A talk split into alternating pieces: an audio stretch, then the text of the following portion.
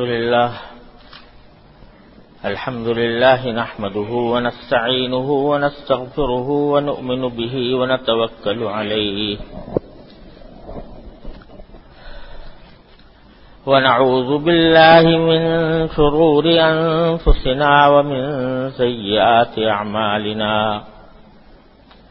من يهده الله فلا مضل له ومن يضلله فلا هادي له.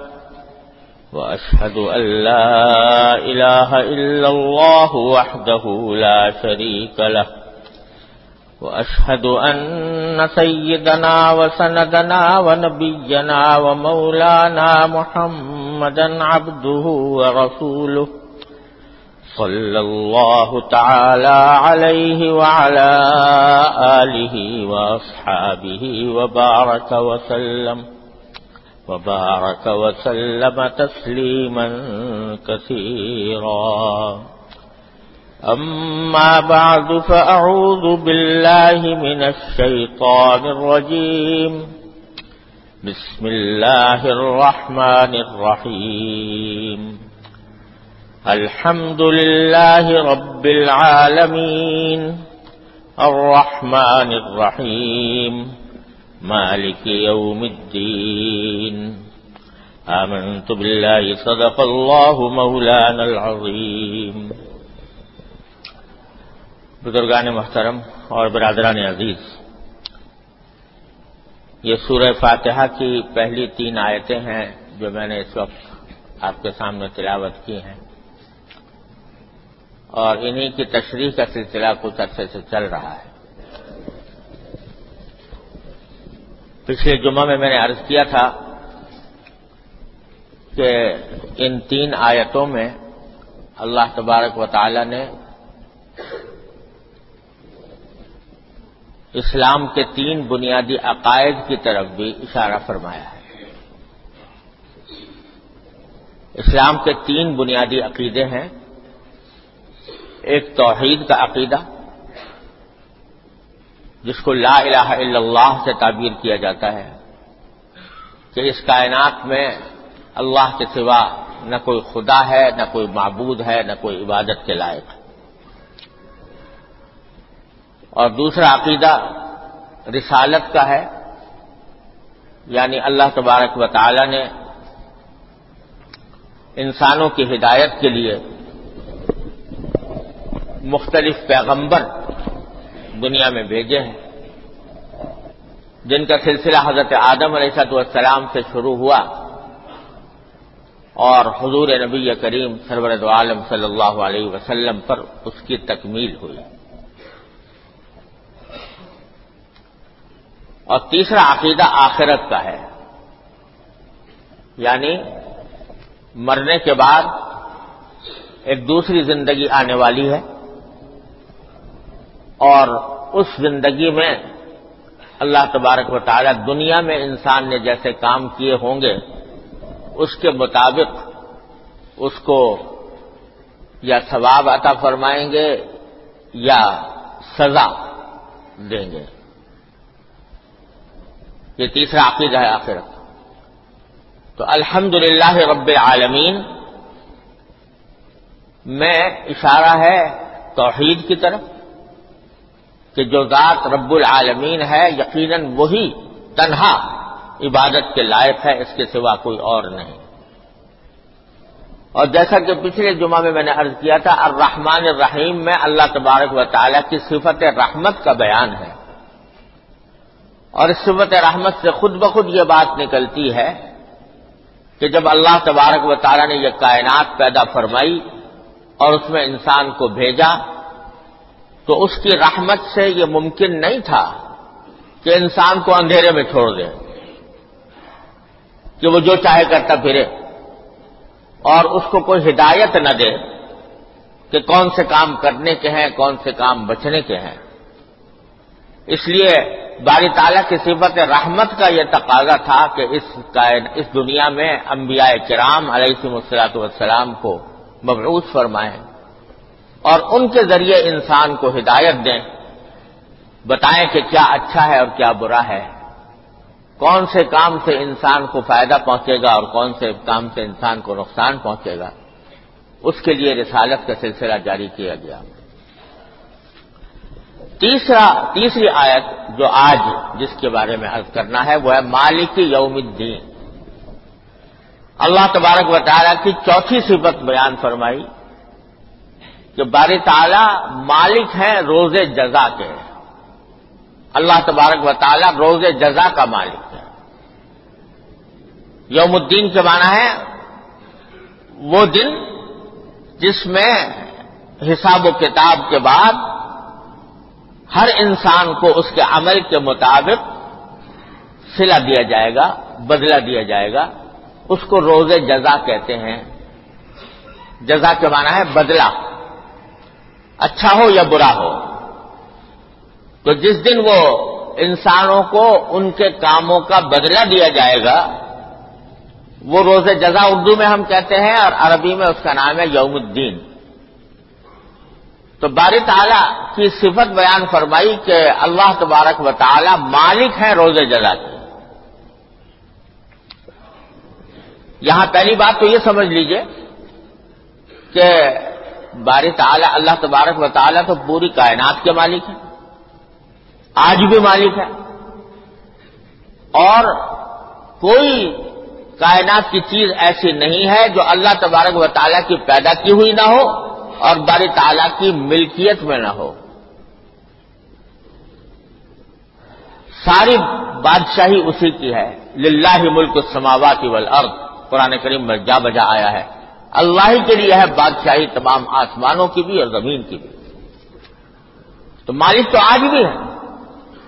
لیکن اشارہ اس طرف کرنا مقصود ہے کہ اگرچہ حقیقی مالک تو آج بھی اللہ تبارک و تعالیٰ ہیں ہر چیز کے، لیکن ظاہری اعتبار سے اللہ تبارک و تعالی نے اپنے فضل و کرم سے اس انسانوں کو کسی چیزوں کا مالک بنا رکھا ہے۔ روپے پیسے کا مالک بنا دیا، مکان کا مالک بنا دیا، گاڑی کا مالک بنا دیا، دکان کا مالک بنا دیا۔ تو اللہ تبارک و تعالی نے مالک بنا رکھا ہے۔ اولم یرو انا خلق نہ مما عملت ایدینا فہم لہا مالکون۔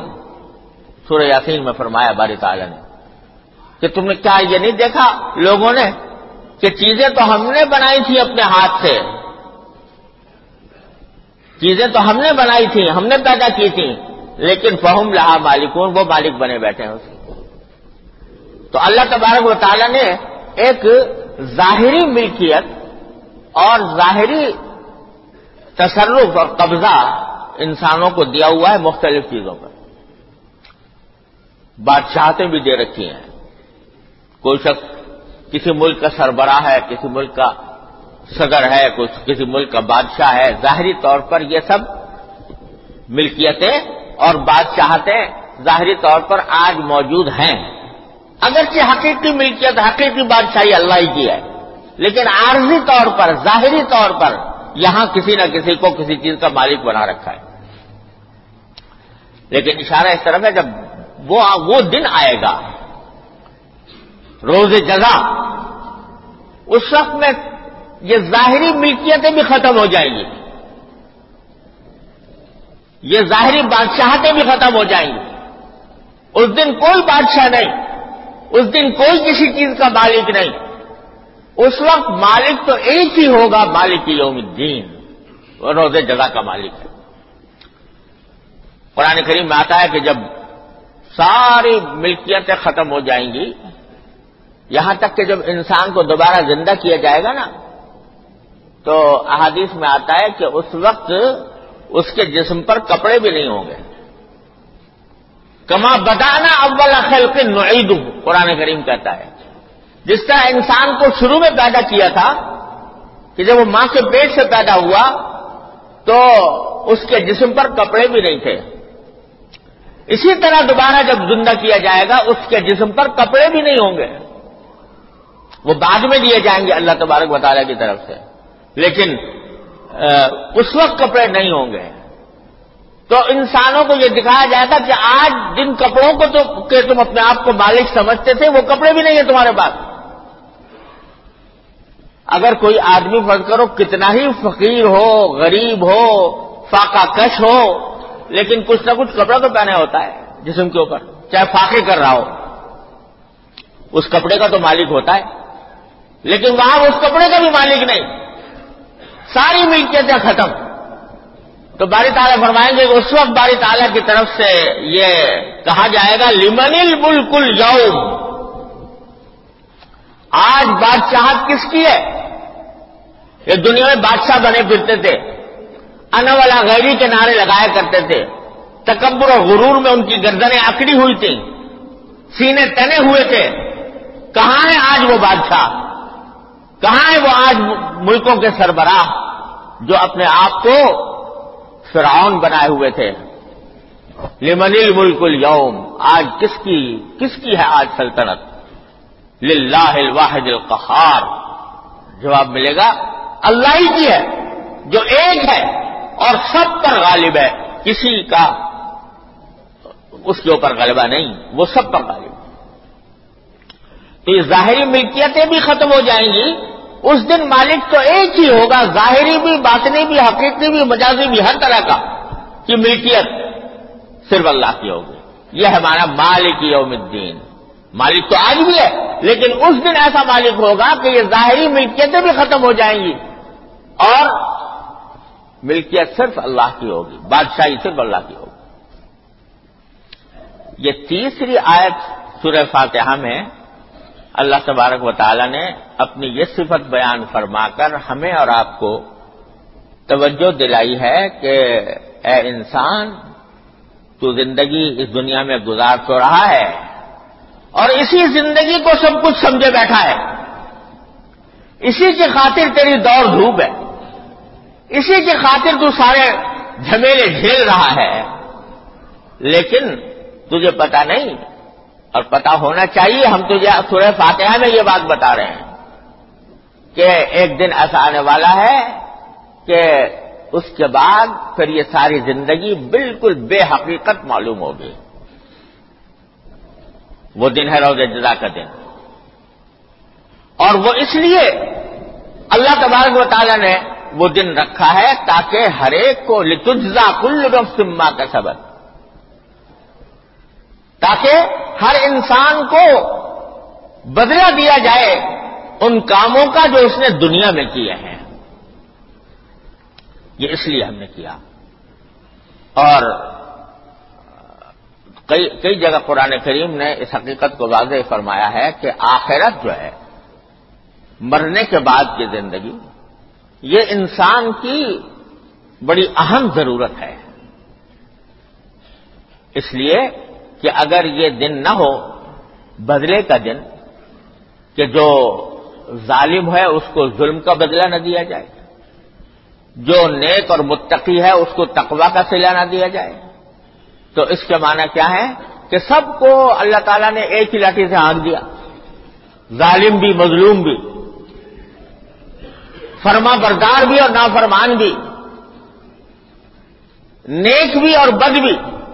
سب ایک ایک لاٹھی سے ہانک دیے گئے۔ دنیا میں کوئی ظلم کرتا رہا، بدیاں کرتا رہا، گناہ کرتا رہا، معافیتیں کرتا رہا، نافرمانیاں کرتا رہا، وہ بھی کھا پی کے مر گیا۔ اور کوئی آدمی ہے جس نے بیچارے نے محنت کی، اپنے آپ کو روکا، برائیوں سے روکا، نیکی کے کام کیے، لوگوں کے بھلائی کے کام کیے، وہ بھی کھا پی کے مر گیا۔ دونوں میں کوئی فرق ہی نہیں۔ تو قرآن کہتا ہے افن المجرمین کل متقین کیا ہم مجرموں کو متقیوں کے برابر بنا دیں؟ کیا ایسا کر لیں؟ کیسے؟ افن المسلمین کل مجرمین ام نجعل المتقین کل فجا ہاں۔ ہاں افن المسلمین کل مجرمین فرمایا کہ ہم کیا جو مجرم لوگ ہیں، ان کو فرما برداروں کی طرح بنا دیں؟ کہ ان کا بھی وہی حشر ہو جو مسلمانوں کا اور فرما برداروں کا ہے۔ کیا ایسا ہو جائے؟ ہو سکتا ہے یہ؟ اللہ کی رحمت سے، اللہ کے انصاف سے یہ بات ممکن نہیں کہ وہ سب کو برابر قرار دے دے۔ اللہ۔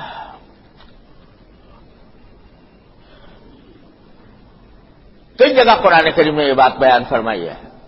افا حسب تم انما خلقنا کم آبسم و ان کو ملینا لاتر جاؤ کیا تم نے یہ سمجھ رکھا ہے کہ ہم نے ویسے ہی بلا وجہ تم کو پیدا کر دیا ہے اور تم ہمارے پاس لوٹ کے نہیں آؤ گے؟ یہ تو سارا کارخانہ جو ہے دنیا کا اس لیے پیدا کیا گیا ہے تاکہ اس میں انسانوں کا امتحان مقصود ہے۔ کون ہے جو ہمارے حکم کے مطابق چلتا ہے؟ اور کون ہے جو ہمارے حکم کے خلاف چلتا ہے؟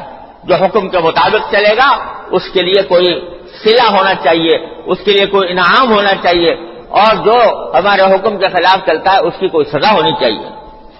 تو اگر آخرت نہ ہو، اگر یہ حساب و کتاب نہ ہو، تو سب بھیڑ بکری برابر ہو جائے۔ ایسا نہیں ہو سکتا، بلکہ ایک دن ایسا ہونا چاہیے جس میں کہ اچھے کام کرنے والوں کو ان کا کام کا سلا ملے اور برے کام کرنے والوں کو ان کے برائی کی سزا ملے۔ اس لیے ہم نے یہ پیدا کیا ہے۔ ہم نے یہ آخرت کا دن رکھا ہے۔ اور یہ بھی قرآن کریم میں جا بجا بتایا کہ تم نے تو اپنی اس دنیا کی زندگی کو سب کچھ سمجھ رکھا ہے۔ جیسے کہ کافر کہا کرتے تھے کہ انہیا اللہ حیات دنیا نموت و نہیا وہ ماں یوں کو نہ دار کہ یہ تو بس یہی ہماری دنیاوی زندگی ہے، اسی میں ہم مرتے ہیں، اسی میں جیتے ہیں، کوئی اس کے بعد دن آنے والا نہیں ہے۔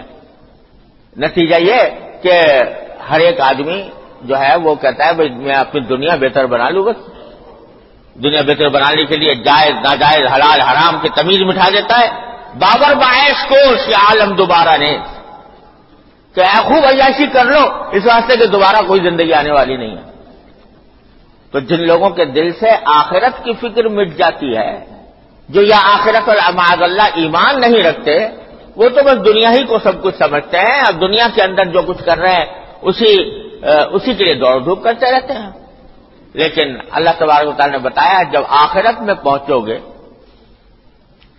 جب آخرت میں پہنچو گے، تو وہاں جب دنیا کا تصور آئے گا، تو فرمایا کہ الم یل بسو اللہ ساتم نہار وہاں جا کر ایسا معلوم ہوگا کہ دنیا کی ساری زندگی جو ہے، دنیا کا ایک گھنٹہ تھی۔ وہ دن کا ایک گھنٹہ بس۔ جب اس کا تصور آئے گا، دنیا کا، دنیا میں کیا کرتے رہے، تو ایسا لگے گا جیسے بس ایک گھنٹہ گزارا ہے ہم نے دنیا میں۔ اتنی مختصر معلوم ہوگی یہ دنیا، اس آخرت کی ابدی زندگی کے مقابلے میں۔ تو اس کی یہ دنیا کی حقیقت جو ہے، یہ تو چند روزہ ہے جی لیے بہت جی لیے ساٹھ سال، ستر سال، اسی سال نبے سال، سو سال، زیادہ سے زیادہ۔ لیکن وہ آخرت کی زندگی لا محدود جس کی کوئی حد و نہایت نہیں، وہاں جا کر جب دنیا کا تصور آئے گا تو ایسا لگے گا کہ دن کا ایک تھوڑا سا حصہ گزارا ہے ہم نے اور بس ختم ہو گئی بات۔ تو تم اس دنیا کے لیے تو سب کچھ دوڑ دھوپ کر رہے ہو، جو دن کے ایک گھنٹے سے زیادہ کی حقیقت نہیں رکھتی۔ لیکن وہ آخرت جو ابدی زندگی ہے قرآن کی کا بنیادی مقصد یہ ہے کہ انسان کو اس آخرت کی ابدی زندگی کی بہبود کی طرف متوجہ کرے، کہ اس کو بنانے کی فکر کرو۔ ایک حدیث میں رسول کریم سرورت عالم صلی اللہ علیہ وسلم کا ارشاد ہے۔ آپ نے فرمایا کہ عمل دنیا کا بے قدر بقائی کا فیحا وامل آخرتی کا قدر بقائی کا فیحا کہ اپنی دنیا کے لیے اتنا کام کرو جتنا دنیا میں رہنا ہے اور آخرت کے لیے اتنا کام کرو جتنا آخرت میں رہنا ہے۔ یہ نہیں کہ سارا کام تم نے یہ تھوڑے دنوں کے لیے تو کر لیا اور آخرت کے لیے کچھ نہیں کیا۔ تو یہ حقیقت ہے جو قرآن کریم سورہ فاتحہ کی تیسری آیت میں اس کو واضح فرما رہا ہے کہ باری تعالیٰ مالک ہے یوم جزا کا۔ یہاں تو تم نے اپنے کوئی کسی کا مالک بنا بیٹھا ہے، کوئی کسی چیز کا مالک بنا بیٹھا ہے، لیکن وہاں یہ ساری ملکیتیں ختم ہو جائیں گی، وہاں تو تمہارے اعمال ہی ساتھ جائیں گے۔ اعمال ہی دیکھے جائیں گے کہ کیا کیا کام کر کے آئے ہو دنیا میں۔ اس کے مطابق فیصلہ ہوگا۔ لہذا آج ہی اس دنیا میں رہتے ہوئے اس روز جزا کا تصور کر لو اور اس کی کچھ تیاری کر لو۔ اس کے مطابق زندگی گزار لو۔ یہ ہے پیغام اس تیسری آیت کا۔ اس میں تھوڑی سی اور بھی تفصیل ہے، لیکن اب وقت ختم ہو چکا ہے، انشاءاللہ اللہ نے زندگی دی تو آئندہ بیان میں اس کی تفصیل کروں گا۔ اللہ تبارک و تعالیٰ اپنے فضل و کرم سے اپنے رحمت سے ہمیں آخرت کی فکر عطا فرمائے۔ اور اس دنیا میں رہتے ہوئے، اس دنیا کو آخرت کا ذریعہ بنانے کی توفیق عطا فرمائے۔ اور اللہ تعالیٰ جب وہاں پر ہمیں لے جائے تو سرخ روئی کے ساتھ لے جائے، اپنی رضامندی کے ساتھ لے جائے۔ اور ان لوگوں میں ہمیں شامل فرمائے جن کے لیے اللہ تبارک و تعالیٰ نے اپنی رضامندی کے مقامات رکھے ہیں۔ باخر الحمد للہ رب